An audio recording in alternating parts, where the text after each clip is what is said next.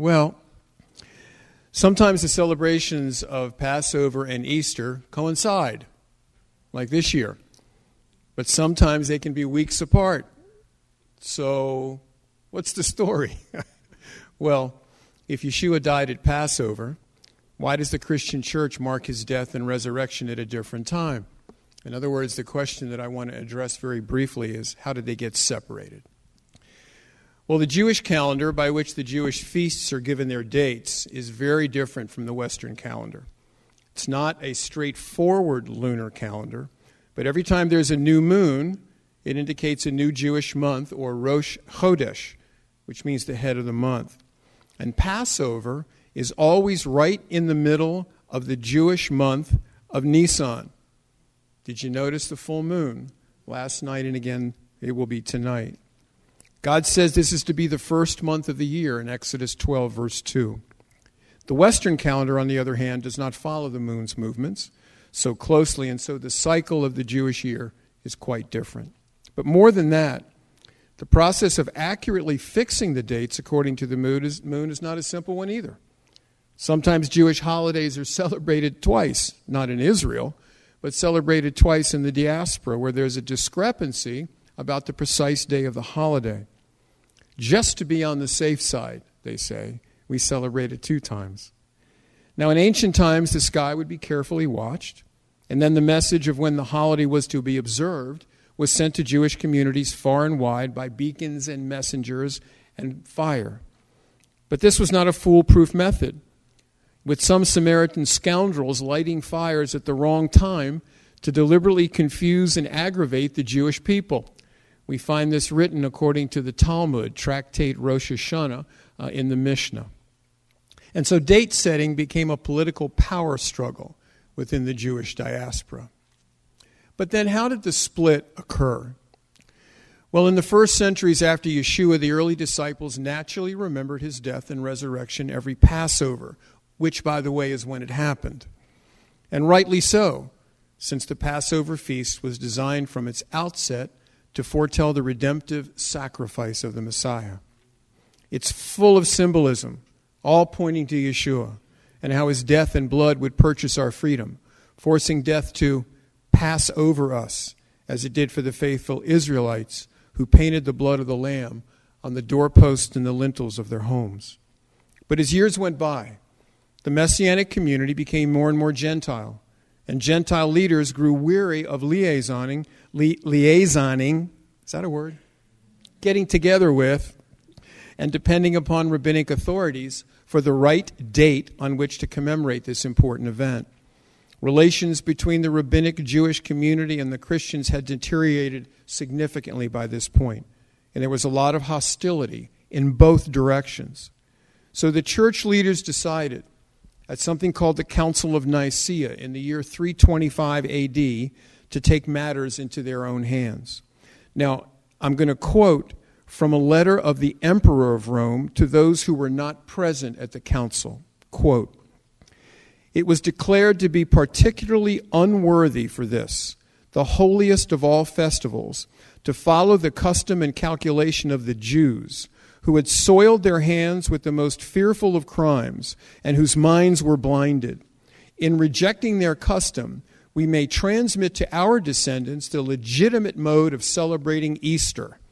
We ought not, therefore, to have anything in common with the Jews, for the Savior has shown us another way.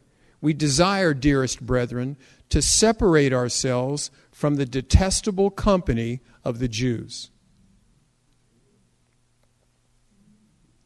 Dear ones, if these words are not shocking to you, they should be. The Nicene Council decided that they would celebrate a separate festival on the first new moon after the spring equinox, which is always March 21st in the Gregorian calendar, and they would make a deliberate break with the people of Israel. Easter doesn't feature even once in the Bible. The King James Version erroneously translates the words Pascha from the Aramaic for Passover to Easter in Acts 12:4, but that's the closest we get. The English word Easter comes from Eostre. By the way, she was a goddess associated with spring. and she was co opted for the name of the new festival to celebrate the death and resurrection of Yeshua, which was decidedly not Passover. And there are implications today. It's heartbreaking that such animosity had developed between the Jewish and Christian communities, and it led to a ripping away of Yeshua's followers from the roots of the tree that they had been grafted into. Christians decided to separate themselves, not just from the people of Israel, but also from God's festivals, which were deliberately created to help us appreciate more about God's plan of redemption. Passover, dear ones, was God's initiative, and He devised each detail of it on purpose. We are not judged for not celebrating Passover, but we miss out on many treasures that God placed in His Word for us to learn from if we do not.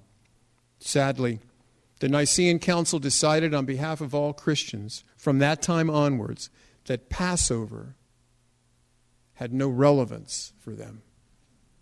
Not only were Christians cut off from the roots of their faith and their heritage, God's own feasts, laid out in their own Bible, but also the message of Yeshua became more and more obscured and alien to the Jewish people. The church became a foreign, Gentile, no go zone for the Jews. The two were severed apart, and the evil root of anti Semitism crept into Christianity. Sadly, for much of church history, Jewish people were persecuted, tortured, and murdered, all at the hands of Christians simply for being Jewish. This happened especially at Easter time, when angry mobs would rage against those they considered to be quote unquote Christ killers. Most Christians have no idea about the scale to which sad, this sad statement is true. It's not something that's taught in Sunday school or even in church history classes. You see, there's a real gap of information between the people of Israel and the church. And we've been separated so long that we've got a lot of catching up to do. I hope to see a day when Jews and Gentiles are drawn together in Yeshua. And we live in exciting days.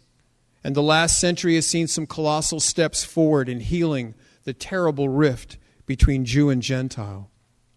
As a matter of fact, some reports say that more Jewish people have come to believe in Yeshua as Messiah in the last 19 years than in the previous 19 centuries combined.